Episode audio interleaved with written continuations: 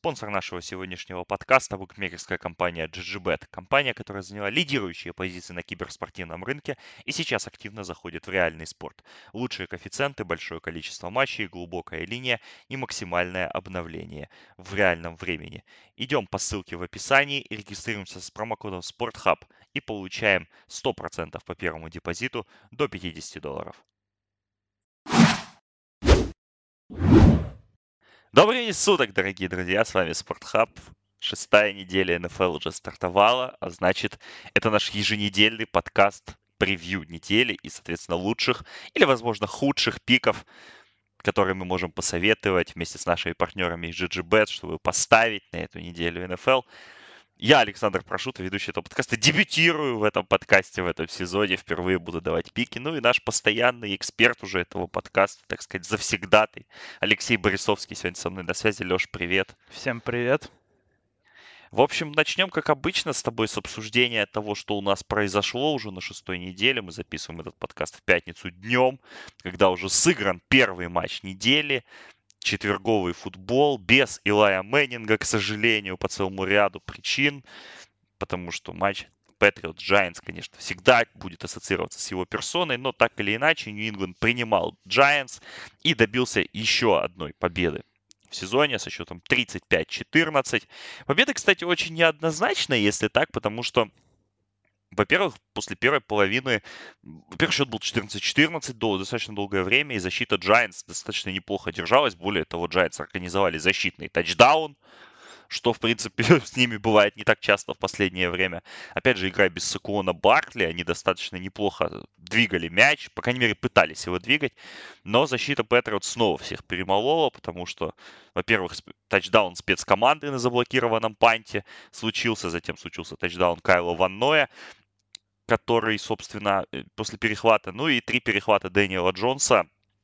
Тут говорят сами за себя. Джонс закончил игру с показателем 161 ярд, 15 из 31, один тачдаун, три перехвата. Тачдаун у них получился длинный на Голдена Тейта, очень красивый. Но в остальном, конечно, защита Giants доминировала, и доминировала выносная игра Тома Брейди, который занес два тачдауна ногами, все с одноярдовой линии.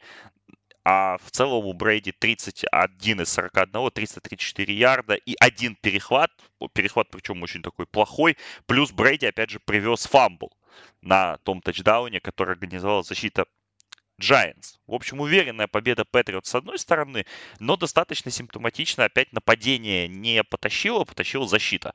Что скажешь по этой игре, какие у тебя она оставила впечатления и вообще как бы что по этим командам можно сказать в контексте того, что у нас Нью-Ингланд теперь имеет показатель 6-0. Удивительно, в принципе, да, как это происходит. Ну а Giants у нас имеют показатель 2-4. Ну, я вот ожидал, на самом деле, что ты у меня вопрос такой спросишь э, по поводу того, ну, э, и насколько такой вообще разрыв в счете он был э, и по игре, да, реально. Правда. А, я на самом деле, я подумал, подумал и пришел к выводу, что, ну, в принципе, все было по делу, как мне кажется. Э, во-первых, э, еще Giants, они, ну, не особо хотели выиграть этот матч еще и до начала игры, да, потому что вот эти все, куча травмированных игроков, которые все-таки не сыграли, я думаю, что часть из них, если бы очень надо было бы, они смогли бы все-таки принять участие в этом матче и явно усилить бы команду, потому что плеймейкеров, особенно это касается нападения, конечно, практически не было. Вот кроме того же Голдена Тейта, который, да, занес тачдаун, то все остальные, в принципе, выглядели очень слабо еще несколько моментов было, которые я для себя отметил в этом матче, потому что действительно середина второй четверти, еще 14-14, и вроде бы равная игра, да. Э, во-первых, ну, вот, мне интересно, мне одному показалось или нет, что с Илаем Мэннингом Giants могли бы выиграть этот матч. Ну, наверное, да, могли бы, потому что сегодня Джонс как раз играл плохо, да, то есть тот матч с Тампой, который, да, для него был дебютным и который теперь уже кажется флюком, потому что Джонс действительно плохо выглядит в последние недели. Он неуверенно бросает. Сегодня второй, кажется, перехват был вообще катастрофический. Если первый, да, там высокий бросок, там типнули мяч, и оно как-то все запрыгало. Но в целом у него на прошлой неделе было 182 ярда, один тачдаун, один перехват против защиты Миннесоты, достаточно качественной.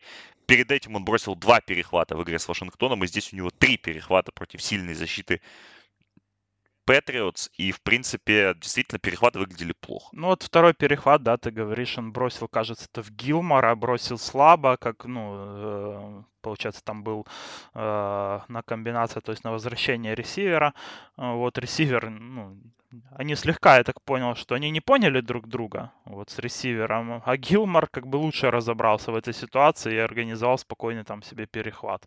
Ну, с одной стороны, конечно, Джонсон не боялся бросать э, в зону Гилмора, и это, наверное, э, и хорошо для его развития. Он теперь видит, где лучше, ну, где ему чуть больше нужно отработать. А с другой стороны, ну, если ты играешь на результат, да, то такие как бы броски э, в зону такого корнера, это действительно плохо, но оно таки выглядело плохо. Итак, несколько моментов еще, которые я отметил. Вот счет 14-14, вторая четверть. Э, опять-таки, э, счет равный. И вот в таких ситуациях, мне кажется, проявляется, кто хорошая команда, а кто нет. И оно было здесь вообще на лицо на самом деле, потому что э, этот матч, на самом деле, вот такие матчи, которые проходят в достаточно равной борьбе, и Э, и когда у обеих команд есть шанс, очень часто вступают в, э, в игру вот э, и то, и насколько команды обучены в плане fundamentals. И здесь вот эти fundamentals, они оказались намного сильнее у Patriots. То есть Нью-Йорк Giants выглядели просто школьниками на фоне Patriots. Это касается теклингов. Это в первую очередь это теклинг. Что мы видели в конце, вот этот э, драйв, да, к закрытию второй четверти, это то, что просто Giants, они перешли на soft coverage, оставляли зоны, э, ну, то есть зоны короткого среднего паса, но потом не могли теклить. То есть в, при таком каверидже нужен стопроцентный теклинг, чтобы останавливать э, до зоны первого дауна, да, до линии первого дауна. Потому что идут э, в основном пасы на раннеров, э, какие-то скрины идут при таком каверидже. Э, ну, в общем, а, а раннеров теклить не могли. И, и Петерс, у которых были проблемы с прохождением поля до этого, они спокойно прошли поле таким образом, потому что, как ни странно, но Том Брэди очень хорошо разбирается против слабой такой защиты. А, вот, против такого кавериджа. И раннеры у Патриотс, они тоже, как ни странно, они начали брокить теклы. И эта ситуация, она не поменялась с началом третьей четверти, то есть мы там увидели, что тоже, в принципе, начинали разрывать оборону Giants, что было очень много мистеклов, это вот те самые fundamentals. И, опять-таки, в такой игре, кто выигрывает конец второй четверти, начало третьей обычно и заканчивается дело э, и победой. Потому что потом Giants начали слегка уже, э, им, им нужно было отыгрываться уже, они начали слегка паниковать, это привело к вот этим броскам Джонса, которые образовывались перехваты, и, и разрыв все увеличился, увеличился вместо того, чтобы сокращаться. Потому здесь, опять-таки, я посидев, подумав, э, я решил, что вот, ну, как бы для себя решил, что здесь все по делу было на самом деле, и выиграла действительно намного более обученная команда, и которая в данный момент очень хороша. А Giants, они только идут к этому. Да, наверное, с тобой сложно согласиться. Но вот эти вот нюансы, да, которые ты говоришь фундаментальные, даже работа спецкоманд, опять мы видим, что защита Нью-Ингланда блокирует пант, то есть, ну, спецкоманда, да, блокирует пант, еще Извинович, новичок, заносит очень легкий тачдаун. Опять мы увидели хорошие возвраты. Ну, собственно, защита Патриотс тащит. Конечно, защита Патриотс интересный момент, связанный с фэнтези. Защита Патриотс у нас, понятно, что они сыграли на один матч больше, да, по большому счету, чем большинство команд э, лиги, но если брать вот чисто атакующих э, игроков, защита Патриотс на данный момент набрала больше, чем три игрока, чем всего, всего три игрока в НФЛ набрали больше фэнтези очков, чем защита Патриотс. Это Патрик Махомс, Рассел Уилсон и Кристиан МакЭфри. Понятное дело, что и Дэшон Вотсон, и Ламар Джексон доберут свои баллы на этой неделе, как, когда будут играть, но как бы защита Патриотс имеет показатель в 19,6 с фэнтези очка. В среднем за игру у них после 6 недель 5 тачдаунов, 14 перехватов, 25 секов и 2 восстановленных фамбла при всего лишь 30 пропущенных очках. Это, конечно, невероятные ну, показатели. И на следующей неделе Да, и на следующей неделе Patriots играют с Jets, которые, как ты помнишь, и я, собственно, хорошо это помню, на прошлой неделе позволили защите Филадельфии набрать 35 очков в фэнтези.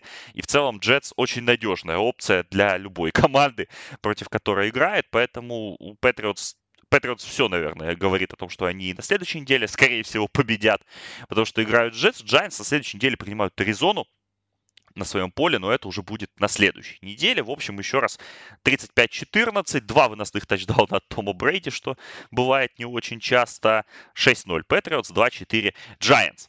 Переходим ко второму блоку нашего подкаста. Привычный наш блок, ставочный блок. Мы определили, как всегда, по три матча каждый для себя. И с помощью наших коллег из GGBet мы постараемся, собственно, поставить на эти матчи и поставить на них качественно, чтобы и вам тоже от этого какая-то была польза.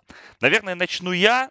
Я упомянул Джетс, и первый матч, который я выбрал для ставки, для меня кажется, это самый очевидный, наверное, выбор на этой неделе. Матч Джетс Cowboys, который пройдет в 23-25 в воскресенье. Даллас на прошлой неделе проиграл Гринбею и проиграл крупно. И вторая, второе такое большое поражение для Далласа за две недели, потому что до этого они проиграли Новому Орлеану.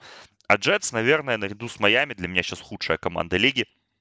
Поэтому минус 7,5 на Даллас за 1,98 я бы поставил такую ставку, потому что мне кажется, что Даллас придет в себя после этих матчей, загрузит Эзекиля Эллиота, будет попроще, наверное, и Даку Прескоту бросать на ресиверов. И, в принципе, мы видели в конце игры, что Даллас уже, да, при счете там 0.24 они начали камбэчить, намусорили статистики.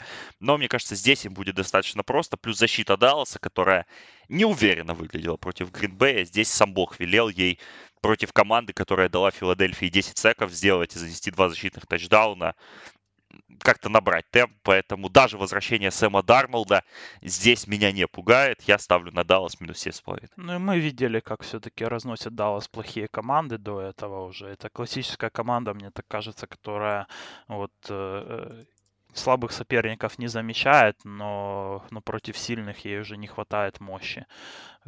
Так что здесь действительно я с тобой соглашусь э, по поводу ставки на Даллас. Я начну, наверное, с, с матча и Канзаса, и Хьюстона. Здесь я поставил бы вот, э, на очень агрессивную атакующую игру от обеих команд, потому что с Махоумсом все хорошо, вроде бы он провел полную тренировку. И обороны обеих команд, они не выглядят как те, которые смогут вообще, ну, хоть как-то играть в защите против э, таких пасовых нападений, потому что э, у Хьюстона там ну, вообще проблемы огромные в секондаре, то есть они дают против э, ресиверов набирать там чуть ли не больше всех в лиге, а ну, все-таки Махомс, и он очень любит бросать на ресиверов дальние вообще пасы, плюс э, и пасраж у Texans, он не должен здесь играть такой роли, потому что Патрик один из лучших в лиге по уходу от секов и давления. А, то же самое, наверное, касается и Хьюстона, где Уотсон может просто уничтожать это секондари Чифс, у которого, ну, как бы тоже есть огромные проблемы, давать прямо говорить. И в целом, ну, Канзас очень редко уходит э, без 30 очков за матч. Э, Хьюстон, я думаю, что тоже сможет набирать около 30, ну, больше 25 точно. Потому тотал 55 с половиной. Я думаю, они пробьют э, за 1.93, за хороший коэффициент можно взять на GGBet. Я согласен с тобой абсолютно по поводу этой ставки. Вообще очень, конечно, такая интригующая и большая дуэль молодых квотербеков, наверное, лучших молодых квотербеков лиги. Махомс, конечно, на прошлой неделе с трудом сыграл, и проиграли они Индианаполису, зато Дэшон Уотсон на прошлой неделе 5 тачдаунов, практически идеальный QB рейтинг, и ну, про- просто мощно, его ни разу не секнули. Ну, это, это второй раз был. Это тотал почти его... в одно лицо пробил. Да, его против Атланты, тем более, и в принципе, я, тут есть все предпосылки для большой перестрелки, поэтому сложно спорить. Я тогда вторую ставку свою назову. Это матч Атланта-Аризона. Аризона на прошлой неделе выиграла впервые в сезоне. Кайлер Мюррей записал свою дебютную победу. Ну, пускай это было, да, действительно в матче с Цинциннати, которые также еще не побеждали. Атланта, конечно, плохая, потому что, ну, все, и защита валится, и и нападение не очень стабильное, линия не держит, потому что те новички, в которых они инвестировали большие пики, кто-то сломался, кто-то не тянет. В общем-то, много-много проблем у Атланты. Нависает над Дэном Квином угроза отставки. Но мне кажется, здесь Атланта соберется, то, что Аризона команда еще пока что без особой защиты. Патрик Питерсон пропускает еще этот матч. Это его последний матч дисквалификации. И, в принципе, я думаю, и Мэтт Райан, в принципе, да, можно говорить о том, что это все мусорная статистика, и эта статистика, как э, Дима Липский любит говорить, там, в стиле Мэтью Стаффорда, да, там, пятилетней давности, когда надо отыгрываться, и ты начинаешь матч с 28-0. Но здесь, мне кажется, что даже несмотря на то, что матч будет в Аризоне, Атланта выиграет, минус 2,5 фора за 1.86 на GGBet. Я думаю, что Атланта в состоянии просто перебросать Аризону. Еще один матч, в котором реально может быть высокий тотал. Тотал 51,5, достаточно высокий, да, вот на базовом уровне. Может быть тоже еще одна перестрелка, но мне кажется, что здесь Хулио Джонс и компания заберут все-таки победу и на это и поставим. Так, ну моя вторая ставка будет на матч Чарджерс э, и Стиллерс. Э, тут, конечно, сразу минус э, Лос-Анджелесу идет, потому что они играют дома номинально. Это, ну, это всегда не очень хорошо для Чарджерс, наверное. Но в целом и фора в один тачдаун против третьего квотербека Стиллерс, я думаю, это очень хорошо, на самом деле, за коэффициент 1.88. Я советую ставить именно это, потому что, ну, с третьими квотербеками играть вообще в футбол, тем более на выезде, ну, это почти невозможно. Ну, вот какой-то хороший результат вообще добиваться, потому что, опять-таки, у, э, у большинства команд НФЛ начинаются проблемы уже, когда бэкап выходит, а когда выходит просто третий квотербек, ну, случается то, что мы видим сейчас с Джетс. Когда вроде бы неплохая команда там на старте сезона, она просто выглядит как худшая в лиге. Так что здесь Девлин Ходжес, э, ну, это, я думаю, это будет легкая для Чарджерс, потому что говорят, что Рудольф не сыграет. А, ну, вообще сейчас он там, у него практи... ну, он там лимитированные тренировки, да, вроде бы проводит, но скорее, мне кажется, что это как дымовая завеса. А, ну, его, если он даже будет готов, то его вряд ли и рискнут вообще выпустить, потому что огромная критика, вот, вот эта вся э, политика безопасности, да, особенно там э, от удара в голову. Э, и спустя всего одну неделю э, после того хита, что мы видели на прошлой неделе, просто чудовищного, когда парня просто вырубило, ну его никто не станет просто выпускать. Я не вижу причин особых и для Стиллерс это делать, и для лиги позволять это делать, потому что, опять-таки, много критики. Я просто тут как раз-таки почитал э, ну, вот несколько изданий, и какие они эпитеты применяют к тому, что если все-таки выпустят, то ну, вряд ли все-таки это случится. С третьим кутербеком это э, ну, два тачдауна должны выиграть, там, очков 10 как минимум, даже при условии, там, то, что у Питтсбурга и защита сильная. Да, наверное, должны Чарджерс вернуться на победный путь. У них как-то сезон пошел не туда, опять куча травм но, может, и Хантер Хенри сыграет в этом матче. И, в принципе, ну, пора бы, пора бы Чарджерс победить и как-то вклиниться снова в борьбу в AFC, а то уже Окленд, простите, их опережает. И это не самая, наверное, хорошая новость для Филиппа Риверса и компании. Я же третьей ставкой выберу, конечно, главный матч недели, самую ожидаемую игру сезона. Матч Вашингтон Редскинс, Майами Долфинс, матч, который пройдет в Майами, 8 часов вечера, 13 октября, матч, на котором у нас будет специальный резидент, и мы ждем его возвращения на родину с отчетом об этом матче. Я надеюсь, что уже в итогах шестой недели мы обязательно выслушаем прекрасные, потрясающие истории об этой игре. Игре команд, которые, собственно, еще и побеждали в этом сезоне и может, ими и не надо побеждать. Я здесь зайду с неожиданного а, хода, потому что как бы обе команды очень мало набирают очков, очень слабо выглядят по нападению, и, в принципе, понятно, да, но это же матч двух слабых команд. Матч двух команд, у которых все плохо. Поэтому абсолютно неожиданно я поставлю на то, что будет пробит тотал в 40 с половиной очков, что игра будет достаточно результативной, потому что какой-то талант в командах все-таки остается, какие-то ресиверы есть у Майами, там тот же Даванте Паркер, тот же Престон Вильямс, есть Эдриан Питерсон у Вашингтона, в конце концов, есть Джош Роузен, у которого высокий достаточно QB рейтинг, когда он бросает из чистого конверта, Понятно, что это происходит очень редко, но Роузен, в принципе, подал признаки жизни какие-то в последней игре против Чарджерс, в предпоследней. Вот, поэтому здесь, мне кажется, есть какие-то вот, ну, такая ставка экзотическая достаточно, но и матч, вы же понимаете, насколько важный и, и весомый, поэтому мне кажется, что здесь защиты достаточно слабенькие, и защитной какой-то игры не будет, а все-таки талантов в нападении у команд более-менее на соизмери против слабой защиты хватит, чтобы набрать те же 40 очков, пускай это и не очень высоко. Ну, тут стоит отметить, что у Редскин же новый главный тренер, который был очень молодой, у них координатор нападения, который был, и, э, и новости из лагеря Редскинс, они говорят о том, что будет очень много выноса играть. Адриан Питерсон прям очень рад увольнению Грудена, который его откровенно э, на банке мариновал, да, и на первой неделе, и явно в него не верил, так что здесь для, для Питерсона это будет такая неделя, когда он сможет проявить себя, и он очень рад, он говорит, что вот, наконец-то у нас тренер, который верит в игру выноса. Он, да, да, у нас там не все получалось, не было дыр особых э, от линии нападения, но, э, но все-таки мы видим э, пути, как минимум, как в этом матче мы сможем и наладить эффективный вынос. Так что Поэтому, да, ожидаем все, много быть. Питерсона в этом матче, на самом деле. Ну, а если будет много Питерсона, то какие-то очки точно будут. Так, у меня последняя ставка моя, это на матч Monday Night Green Bay Packers против э, э, Detroit Lions. Я бы здесь посоветовал поставить на тотал меньше 46,5. Во-первых, это дивизионное противостояние. Во-вторых, это prime time. В-третьих, две очень сильных э, обороны будут играть. И здесь есть, э, мне кажется, что все предпосылки для того, чтобы этот тотал не был пробит, потому что будут обе команды явно э, очень, очень мощно рыгать в обороне.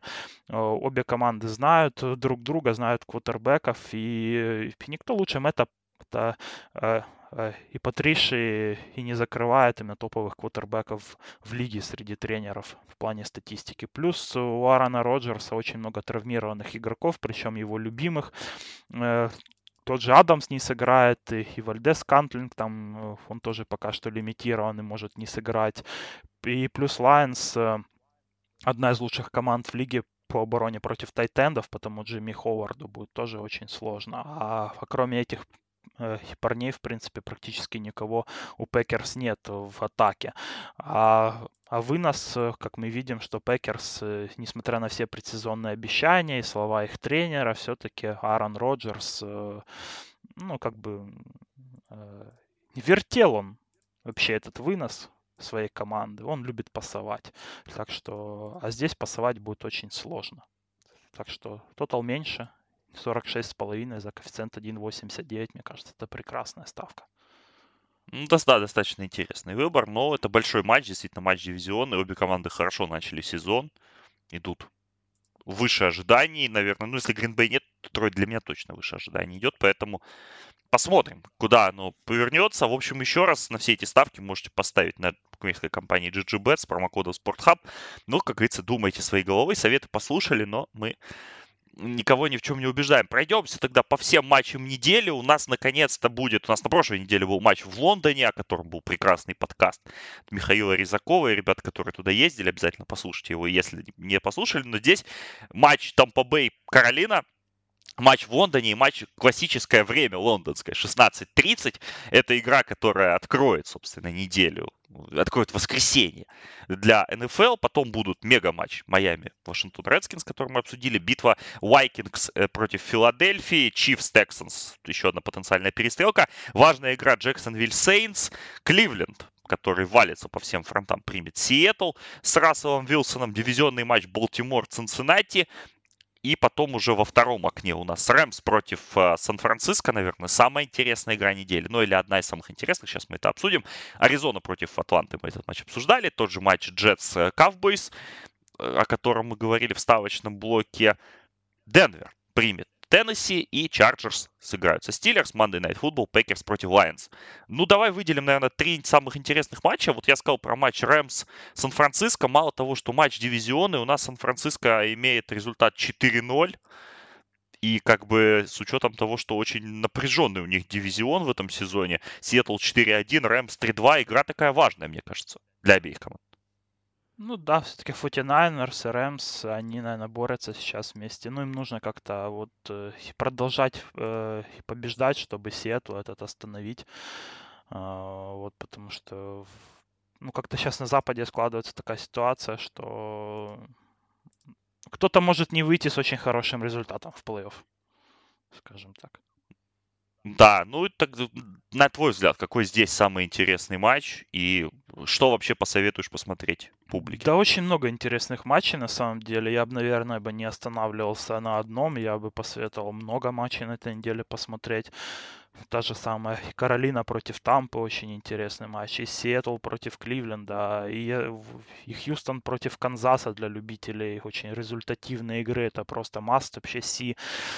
А для любителей говна это вот Redskins, Dolphins, это тоже прекрасная возможность вот окунуться в прекрасный мир э, борьбы за первый пик. Э, Филадельфия, Миннесота, ну, ну, тоже интересный матч. Это, я могу сказать, что для болельщиков Миннесоты, как минимум, очень не любят Иглс э, в Миннесоте. Вот после того э, финала конференции, да, и э, ну, вот как ты правильно сказал, и Сан-Франциско против Лос-Анджелеса тоже классная игра. И, наверное, вот и Monday Night, э, и Детройт Грин Бэй это тоже очень важное, очень интересное противостояние будет.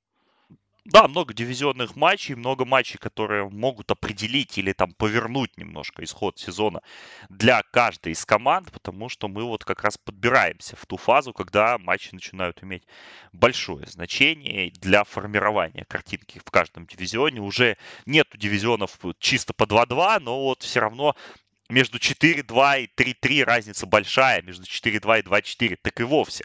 Хотя это звучит достаточно банально, но так и есть. И это уже будет определять исход борьбы за плей-офф. Вот тот же матч Сан-Франциско Рэмс. У Рэмс 3-2. Если Рэмс проиграют 3-3, Сан-Франциско 5-0, и при этом Сиэтл обыграет у нас Кливленд, что не исключено, опять же, да, то есть у Сиэтла будет 5-1, у Сан-Франциско 5-0, а у Рэмс 3-3, и вот уже все не так хорошо для команды Шона Маквея.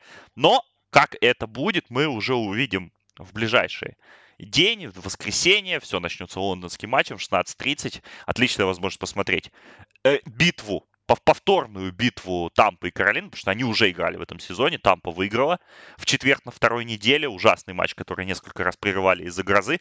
Но вот сейчас у Кристиана МакКефри и компании есть хороший шанс отыграться. Ну и, в общем-то, те матчи, которые мы вам порекомендовали по ставкам, обязательно тоже смотрите, если поставите. И если нет, тоже смотрите, потому что матч, тот же матч Канзас против Хьюстона, это будет блестящая игра. В общем, шестая неделя НФЛ приближается. Мы постарались дать свое превью нее. Итоги уже, понятное дело, дадим в среду, как и полагается. В общем, с вами это был Спортхаб.